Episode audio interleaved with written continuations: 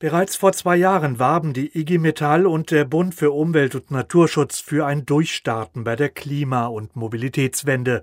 Die Zusammenarbeit wird nun fortgeführt. Eine Ampelkoalition auf Bundesebene müsse künftig die Erhitzung der Erde auf 1,5 Grad Celsius begrenzen und so wörtlich gute Arbeit in der Industrie von morgen sichern.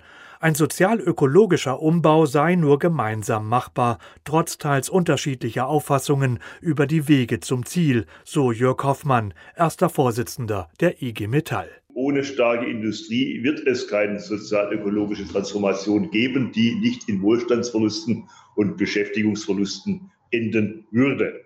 Kurzum, wir verspüren große Einigkeit bei Zielstellung, Notwendigkeit und Dringlichkeit.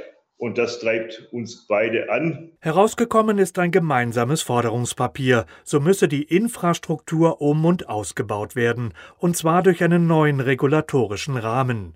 Beispiel Energiesektor. Die erneuerbaren Energien müssten wachsen. Man brauche eine vollständige Versorgung mit Ökostrom.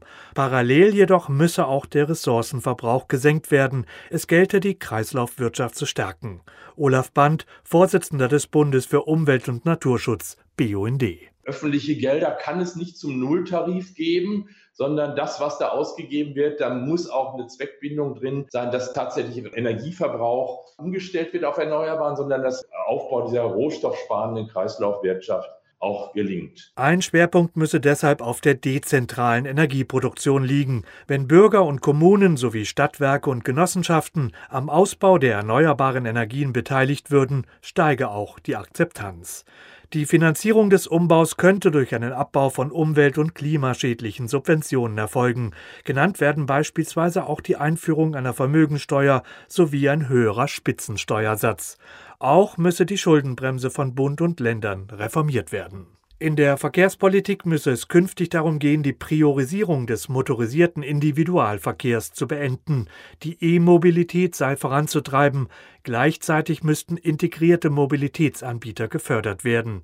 Hier sei beispielsweise auch die Bundesverkehrswegeplanung entsprechend zu ändern, so BUND-Chef Olaf Band. Und dieser Bundesverkehrswegeplan muss so umgestaltet werden, dass Mobilität tatsächlich, dies alle Mobilitätsmöglichkeiten, öffentlicher Personennahverkehr, Bahn, Pkw, Rad, Fußwege tatsächlich intelligent vernetzt werden, dass eine solche klimaverträgliche Mobilität für alle möglich und erreichbar ist und in den privaten Haushalten auch finanzierbar bleibt. Sprich, alle Verkehrsträger damit gut zusammengreifen, wovon wir im Moment sehr weit entfernt sind. An die möglichen Koalitionspartner im Bund richteten Gewerkschaft und Umweltverband die Botschaft, Absichtserklärungen schnellstmöglich hinter sich zu lassen und eine konkrete Umsetzung der Energie- und Mobilitätswende anzugehen.